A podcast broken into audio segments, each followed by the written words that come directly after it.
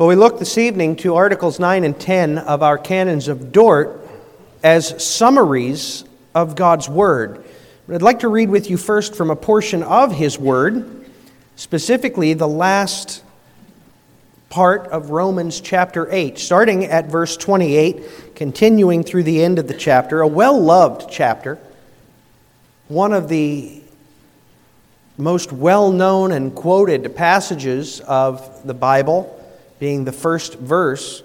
But it's important that we see that verse in the context that it, in which it was given, because as comforting as it is to quote that verse, it's infinitely more comforting when we look at it in the context. Now, just a reminder of where we are in the broader context. Uh, we're in the section of Romans that reminds us of the grace that we receive in Christ. In the chapter before this, Paul grievously marvels, if I can put it that way, at how God's law reveals our calling to turn away from sin and to embrace the Lord, and yet he stands in awe of how, no matter how much he longs to do what the law commands, he finds that he turns away from it. Though he desires to embrace God's law, yet he continually violates it, and it leads him to confess, What a wretched man that I am! Who will deliver me from this body of death? But the answer, of course, is Christ. Christ is the one who delivers us. And then he goes into a, a discussion about how there are two paths before us, really a Psalm 1 discussion. There is the path of the flesh, and then there is the path of the Spirit. And if we are in Christ, then we will begin living by the Spirit continually. And if we are living by the Spirit, then that shows that we are sons of God and that we are brothers of Christ, that we are co heirs with Him, which is an amazing thing even to consider. And it's that which brings us to this passage. Starting at verse 28, he says, We know that for those who love God, all things work together for good for those who are called according to His purpose. For those whom He foreknew, He also predestined to be conformed to the image of His Son in order that he might be the firstborn among many brothers. And those whom he predestined, he also called, and those whom he called, he also justified, and those whom he justified, he also glorified. What then shall we say to these things? If God is for us, who can be against us? He who did not spare his own son, but gave him up for us all, how will he not also with him graciously give us all things? Who shall bring any charge against God's elect? It is God who justifies. Who is to condemn? Jesus Christ is the one who died, more than that, who was raised, who is at the right hand of God, who indeed is interceding for us. Who shall separate us from the love of Christ? Shall tribulation or distress or persecution or famine or nakedness or danger or sword? As it is written, for your sake we are being killed all the day, uh, all the day long. We are regarded as sheep to be slaughtered. Now, in all these things, we are more than conquerors through him who loved us. For I am sure that neither death, nor life, nor angels, nor rulers, nor things present, nor things to come, nor powers, nor height, nor depth, nor anything else in all creation will be able to separate us from the love of God in Christ Jesus our Lord. Amen. What a comfort.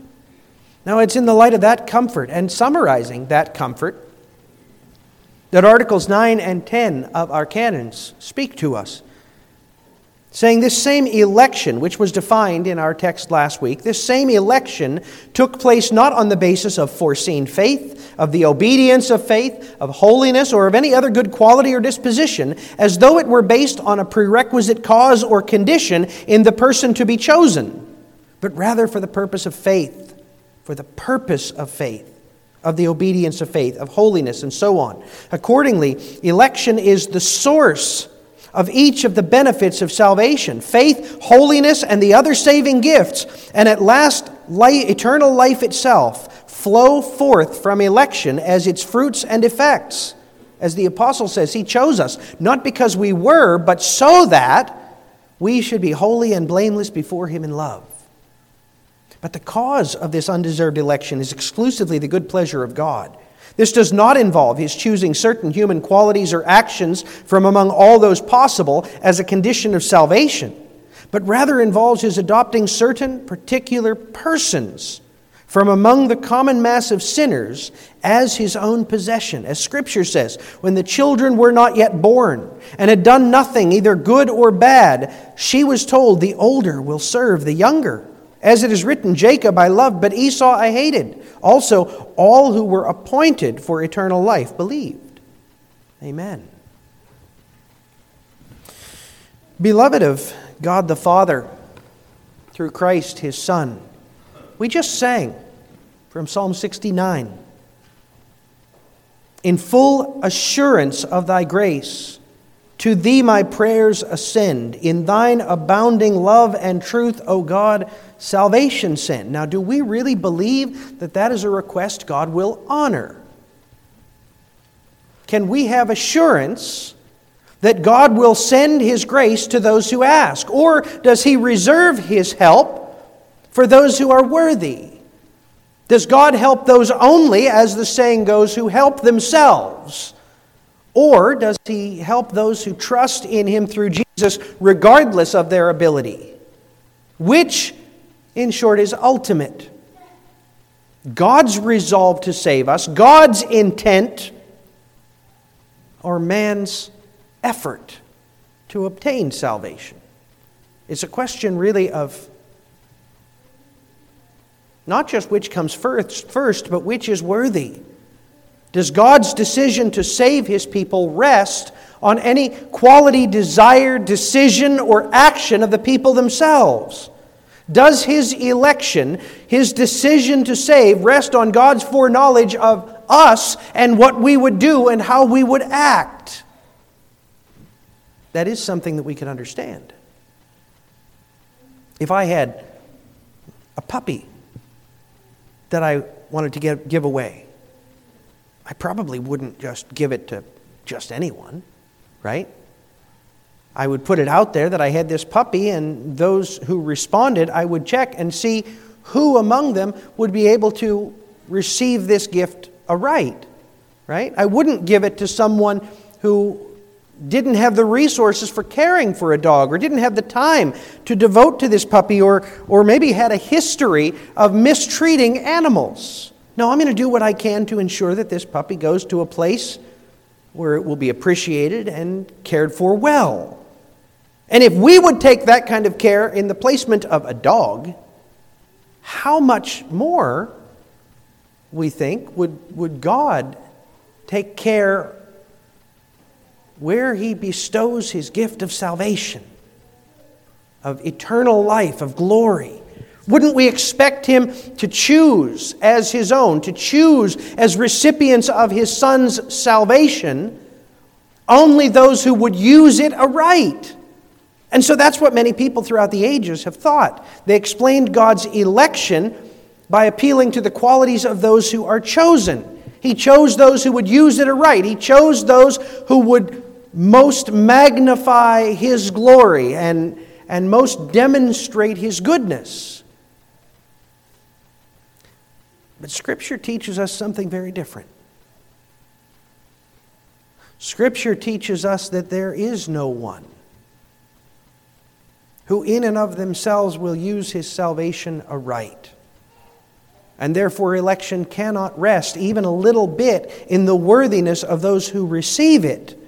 Instead, it is God's election which forms the solid foundation of salvation itself, along with everything that flows from it. And so that's the theme that we consider this evening how election forms the solid foundation of salvation. And as we begin to study that, we see, first of all, how God pursues the elect entirely. He pursues the elect entirely because of His grace. You may note that really we're beginning this evening where we were last week, and that's with the why question. Why would God choose to save those whom He saves? Last week we saw that God has revealed no complete answer to the why question. He doesn't provide a checklist that explains why He chose this one and why He didn't choose that one. He hasn't offered to justify His, question, or his decisions in our minds. But God has told us some of the things on which election does not rest. And that's really where we need to begin this evening. If we're to see how election forms the foundation of our salvation, understanding what he hasn't done here. Now, the Canons of Dort, in a companion section that we didn't read, um, kids, you know that this document called the Canons of Dort has four sections, um, five heads of doctrine, but two of them are combined. And each of those sections includes not just a selection of articles, statements of doctrine, but also um, some rejections of error, where they state the errors that were being taught in the early 1600s, which they are explicitly rejecting. And included in those rejections of error are a few false views of election, which are helpful for us to understand. One of them, for instance, is that the view that God's election decree is to save all men who ultimately will believe and persevere in faith. In other words, God decided to save whoever would choose to trust in Christ and to continue trusting in Christ, looking to Him as the sufficient Savior and continuing in that confession. So, in that view, election is general and unspecific. It doesn't refer to particular men by name, but instead it defines the path by which salvation will happen, and it says, whoever follows that path, they're elect. Right? Another view is similar to that. It says that election is God's decree to count faith as sufficient for obtaining God's favor. So, in other words, God requires perfection, but He decrees in His election decree that, that whoever trusts in Jesus, He'll count that as enough. He'll say, That's good enough. You don't have to be absolutely perfect in all that you've done. As long as you trust in Jesus, I'll make up for the rest. It's like, you know, if you tell your, your son who wants a, a new bicycle, you know what? If you, if you manage to earn the first $50, I'll pay the rest. Right? That view of election, again, it's general and unspecific. It doesn't believe that God uh, chose specific people, but rather that He laid out a path. If you trust in Jesus, that'll be enough. And a third view is that election is God's decree to choose for himself all whom he foresees will trust in Jesus and persevere in that faith. So, so here the emphasis is there are particular people, but they make the choice. And God, being outside of time, He's able to look down the halls of history to come and see who's going to freely choose to trust in Christ. And he says, Well, that one's mine, that one's mine. Oh, huh, look at that. That one's mine too. What holds all of these views of election together, and these were all popular when the canons of Dort were written, obviously, but you know what? They remain popular in Protestant churches today. And what holds them together is the conviction of the responsibility and the freedom of sinful men. They all recognize that sinful men need to be saved. They need what only Jesus can provide. But they regard men as sufficient in themselves to choose to turn to Christ, to choose to hold on to Him by faith. So men, in one way or another, end up taking center stage. They freely choose to entrust themselves to Christ. They freely choose to remain in that path of salvation. And God, God's just responding.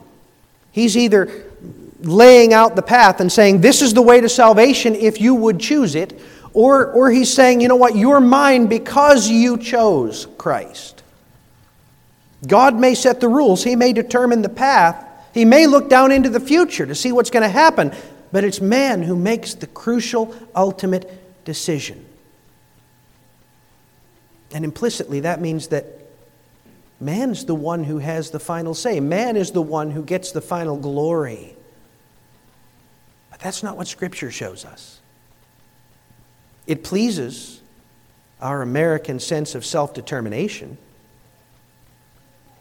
It pleases us in our pull yourself up by the bootstraps mentality. But it does not fit what Scripture shows us. Scripture shows us that it is God who calls the shots. What did we read in Psalm 146. Put not your trust in princes, in a son of man in whom there is no salvation. Right? Don't trust men. They'll let you down every single time, including the man you see in the mirror. Every single time I will fail me. But God is sovereign and good and entirely trustworthy. It is God who determined how men would be saved, what conditions might, must be met, what needed to be accomplished, what path must be walked in order to obtain salvation. And He also determined, Scripture is very clear, who would be saved and when and how. Not generically setting the parameters that anyone can choose, not responsively seeing who will do this and then saying, I guess that one's mine. But before anyone was born, before anyone did good or bad, right or wrong, God chose particular individuals from the common mass of mankind who deserved to be condemned and said, This one will be mine. And here's exactly how I'm going to make that happen.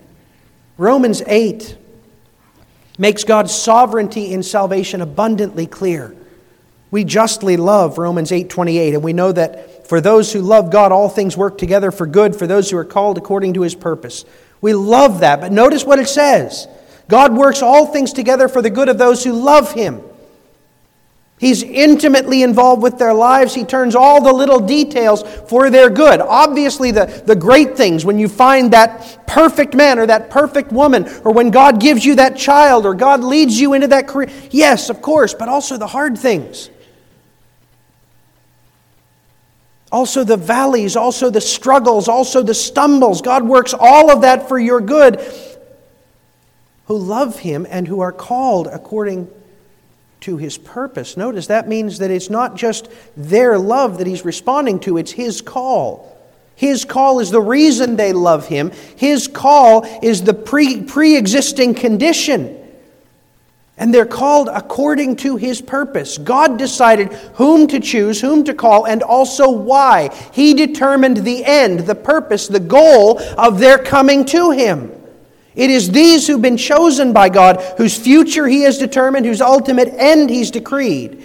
And God is in charge of absolutely every detail to make sure it happens. In Romans 11, God calls these elect his remnant, the ones who remain his own. And there, Paul tells us that this remnant is chosen by grace. But if it is by grace, it is no longer on the basis of works. Otherwise, grace would no longer be grace. Do you hear that? The remnant, the elect, they are chosen by grace, by a favor that is unearned. God's decision to choose his people doesn't rest at all on us, on what we have done, on what we will do, on, on our wisdom, our insight, our strength. None of it. It's by grace that God has chosen us. That is the end of it. God is the reason. If we would believe God, and we must, then we must confess that He alone is sovereign over our salvation. The determination of whether this one or that one will be saved rests not in the person himself, not in his parents, his church, his actions, his circumstances, not in anything which that person controls. It rests entirely and only in God who chooses. We cannot take Scripture seriously and yet believe that anyone's salvation rests in Him. Jesus said in John 15, verse 16, You did not choose me, but I chose you and appointed you that you should go and bear fruit and that your fruit should abide. He chose. Now, he's talking to the apostles, yes. That's a truth that is reflected throughout Scripture about God's people. He chose every one of us, He determined how we would be drawn to Him and also what fruit we would bring forth as a result. One of the clearest statements of that is 2 Timothy 1, verse 9. There we read that God saved us and called us to a holy calling, not because of our works, but because of His own purpose and grace which he gave us in Christ Jesus before the ages began. It was God who not only saved us, but called us. So the initiative is entirely with him.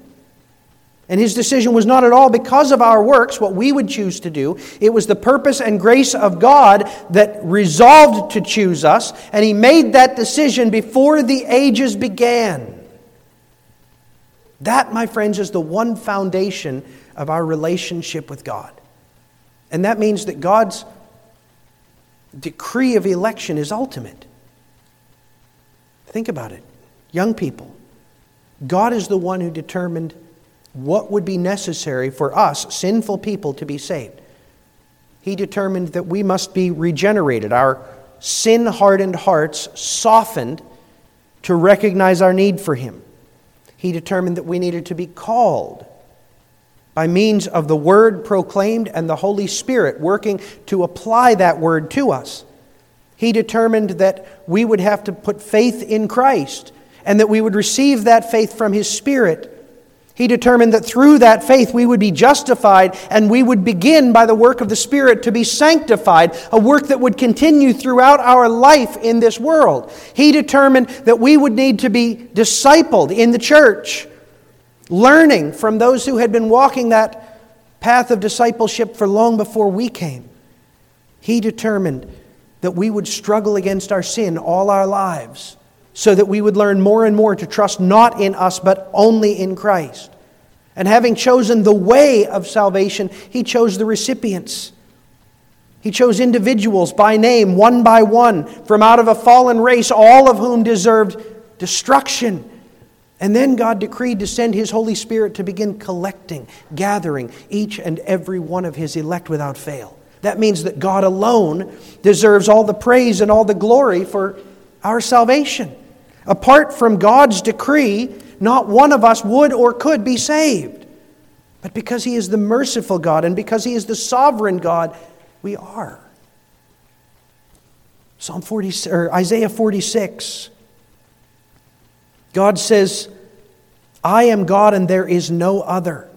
I am God and there is none like me, declaring the end from the beginning and from ancient times things not yet done, saying, My counsel shall stand and I will accomplish all my good purpose. Only God can make a plan that never, ever, ever fails.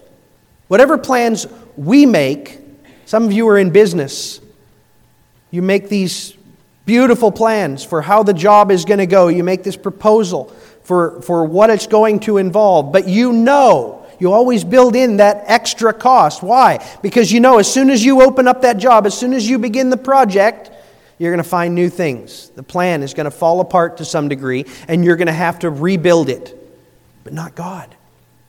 He knows all the details, He knows all the problems that are going to be encountered, He knows all the struggles and the strife, and He has incorporated that all into His plan.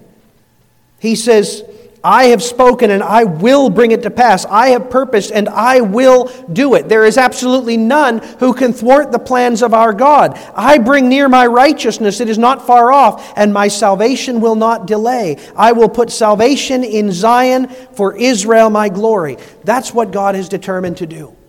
We are Zion. We are Israel. And God has determined each member of Israel and how they will be brought in and how they will be sanctified and how they will be used for the good of the whole.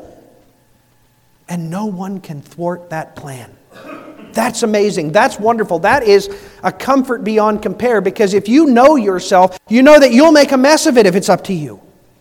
Right? At some point, you're going to fall down. You're going to stumble. You're going to fail to do what you've, what you've been decreed to do. Some of you notice that when we read the Nicene Creed, or when we recite the Nicene Creed, I read it. It's not because I haven't learned the Nicene Creed, it's because I know myself, and because we normally use the Apostles' Creed, I will mess it up unless I read it. It's kind of embarrassing, but I know myself, right? If it depended, if salvation depended, if the good of God's kingdom depended at all on us, it'd be a mess. But because it rests on the sovereign power and decree and outworking of God, we can be utterly confident. And therefore, we must confess that election is the foundation of our salvation. All our hope begins and ends with His decree. He chose us, He directs our lives, He is providing all that is necessary for us to receive what is ordained. And so that's our second point, our final point. God promises the elect everything necessary for our salvation. That means He didn't just make a, a vague decree. You're going to be saved somehow. Not sure how that's going to work out, but you're going to. No. He not only determines who will be saved, but all of the individual details. And he starts with the goal. In electing a people for himself, God decreed from the start his goal. And we need to see that so that we might see the fruit of God's election. You see, sometimes we might not put it this way, but we, we think, we act as though God's goal in election is simply getting us to heaven. Some of the old gospel songs, as much as we love them, that's the impression they give I walk in the garden alone while the dew is still, you know, and there's this idea that I just, I get to heaven and I get to be with the Lord. By the way, that song's not really about me and Jesus. It's reflecting Mary walking in the garden and encountering the resurrected Lord. But, but we take it as though it means God's goal is just that I get out of this broken and sinful world and I get to go and be with Him. And that is part of His goal, but that's not the heart of it. The heart of it is what we read right here in Romans 8. He says that all things work together for good for those who are called according to his purpose. And what is that purpose? For those whom he foreknew, he also predestined to be conformed to the image of his Son, in order that he might be the firstborn among many brothers. That's his goal. Not just that we get to heaven, not just that we escape a broken world his goal is that we might be the true brothers and sisters of our Lord Jesus Christ, that we might be conformed in body and in soul to His perfect, holy, righteous image, that we might thereby properly reflect the character and the being of our God, and that we might thereby fulfill God's original intent for mankind, that we be bearers of His image in all the creation. Understand, understand, children Heaven's not the end. At some point, Jesus is going to come back and he's going to cleanse this whole creation. And heaven and earth, Revelation tells us, will become one again, as they were at the beginning. We will see God face to face. We'll be able to walk and talk with Jesus the way Adam and Eve walked with him at the start in the garden. And we will bodily, physically, work and live and endure in the creation, reflecting His image perfectly throughout the world. That'll be amazing. That's the goal, that's the end game. And God's decree includes absolutely everything necessary to get us there. He didn't just predestine us to the goal, He also ordained all of the steps. Look at what comes next, verse 30.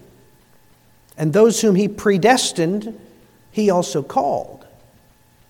He established the goal that we would become the sons and daughters of God, that we would become the brothers and sisters of Christ, that we would reflect Him. And so then He called us, an act done within history, an act performed by the faithful preaching of the Word and applied by the sovereign power of the Holy Spirit. And those whom He called, He also justified, having given us not just the gospel, but the faith to receive it he caused us to be joined to Christ by faith so that we are in His sight as perfectly righteous as Christ is righteous for us, as though we had never sinned or been sinners.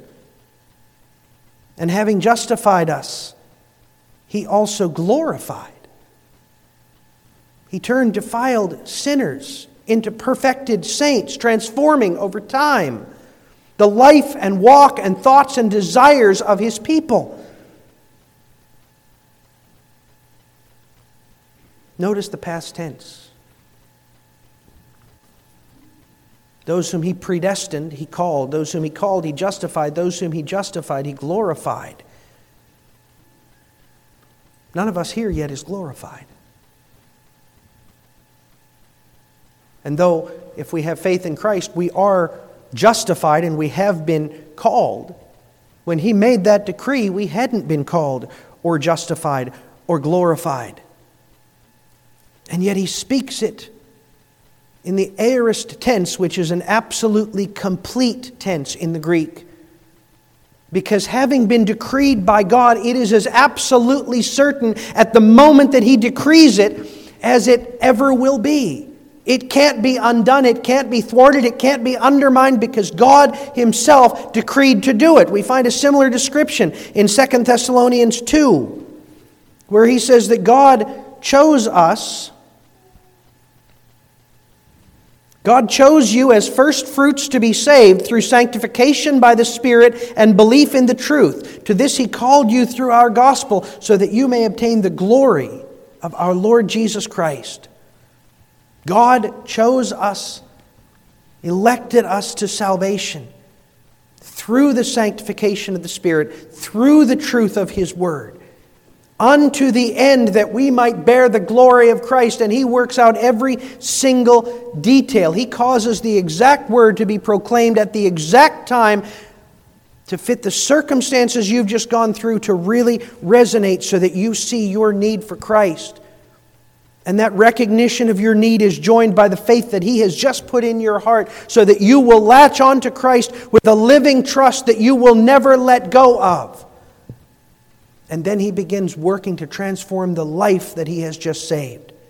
God's decree includes all of those steps, all of those details necessary to get us to the goal of reflecting Christ. And He fulfills those steps with the perfect power of the Almighty God. We've heard and we love Ephesians 2, which begins by telling us how dead we are, how powerless, how hopeless in ourselves.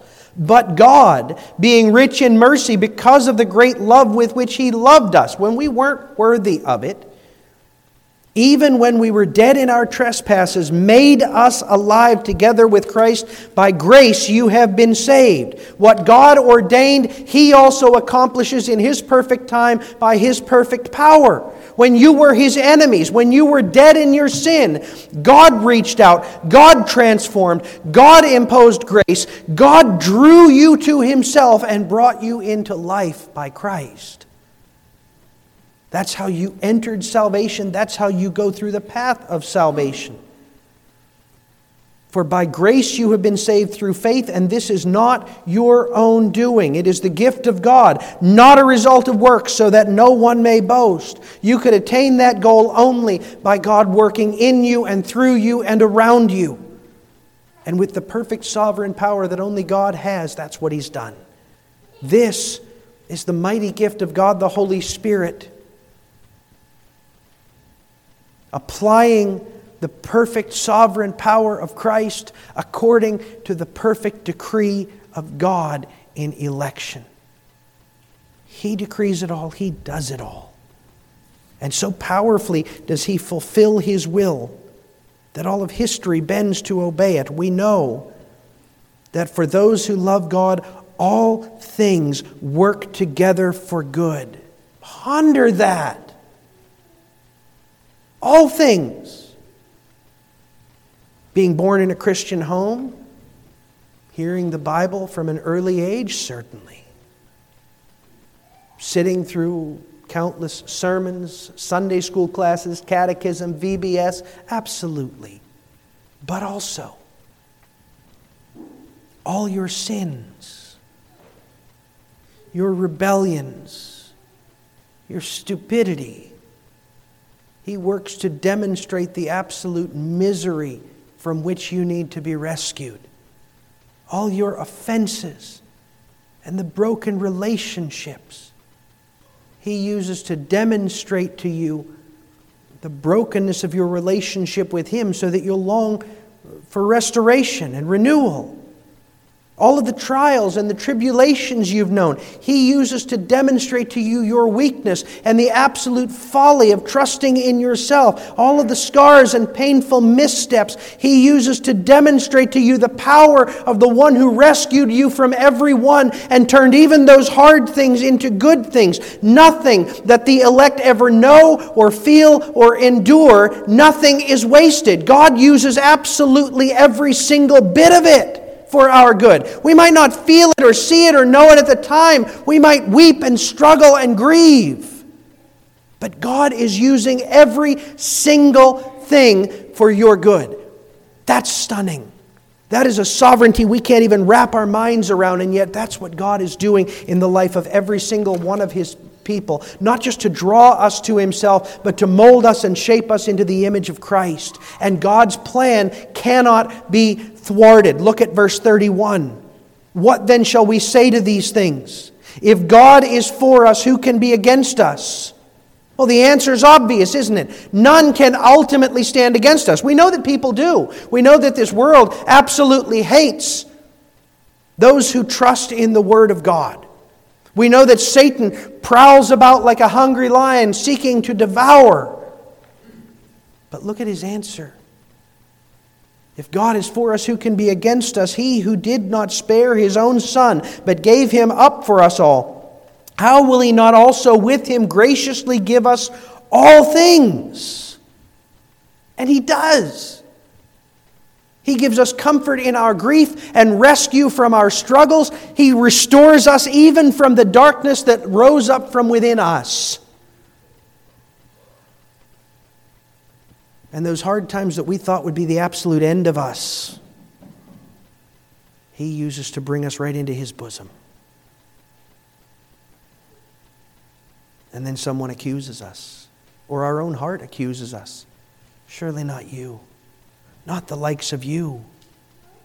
But he says, Who shall bring a charge against God's elect? It is God who justifies. Who is to condemn? If God has chosen you, if God has said, This one is mine, Satan is powerless.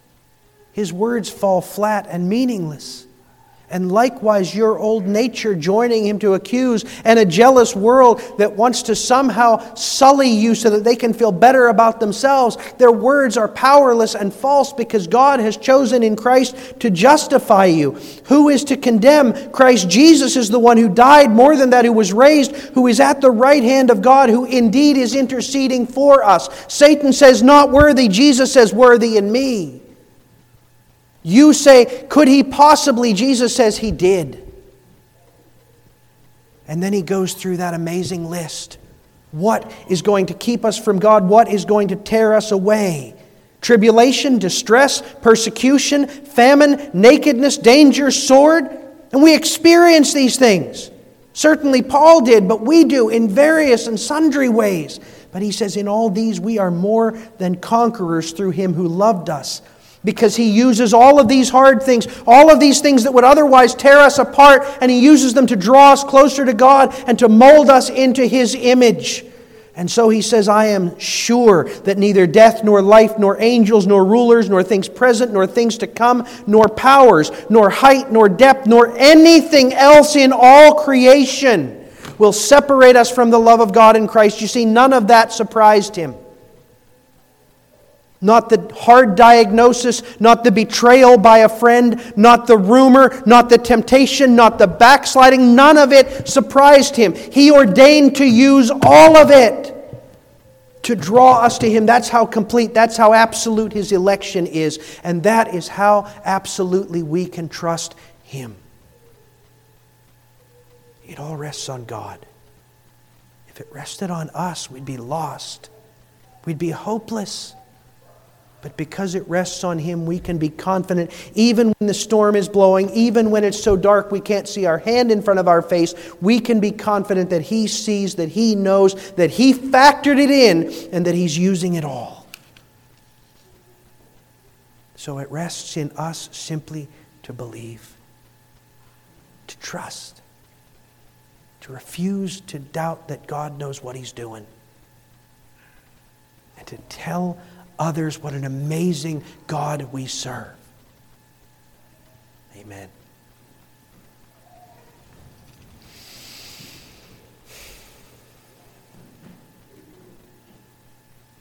Father, we stand in awe of your love for us. We see all our flaws, our faults, our weakness, our failure, all the missed opportunities. And yet you tell us that you see it too. And you've ordained to use even that to draw us closer to you, to turn us, to mold us, to shape us, to renew us, to make us into the beloved brothers and sisters of Christ whom you have chosen, whom you will use, by whom you will be glorified. We shake our heads in wonder. Father, we pray that you would help us to trust you, that you would empower us to rest confident in you and that you would fill us with such wonder at your sovereign love and care for us that we would be unable to be silenced in confessing you before the world. All this we ask in Jesus' name. Amen.